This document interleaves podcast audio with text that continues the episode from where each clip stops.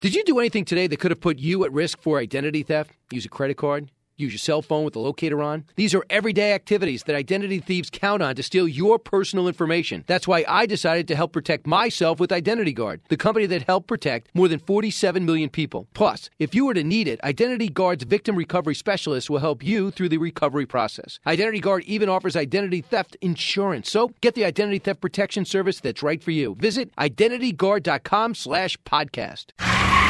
Fox in the fast lane. The Cup Series goes racing at Indy Sunday for the Brantley Gilbert Big Machine 400 at Indianapolis Motor Speedway. And the country music superstar telling Kix 92.1 he is still shocked that a race is named after him. That's pretty nuts, right? I mean, hell, I'd have been happy with tickets. Gilbert will not only attend but perform for fans in the pre-race celebrations. Hendrick Motorsports making a major announcement Thursday that Alex Bowman will take over behind the wheel of the number 88 next season, replacing the retiring Dale Earnhardt Jr. Bowman and Jeff Gordon filled in for Dale Jr. last season, and Gordon tells Sirius XM NASCAR Radio the decision was a no-brainer. I think Alex proved himself last year. You know, when he got in the car, I... Nationwide and Axalta will return to sponsor the 88 next year, and crew chief Greg Ives will helm the team in 2018. Meantime, Kurt Busch and Daniel Suarez's teams have been assessed penalties for lug nuts not properly installed last weekend at New Hampshire. Both crew chiefs fined $10,000 ahead of Sunday's racing at Indy. Fox in the Fast Lane. I'm Matt Napolitano, Fox News.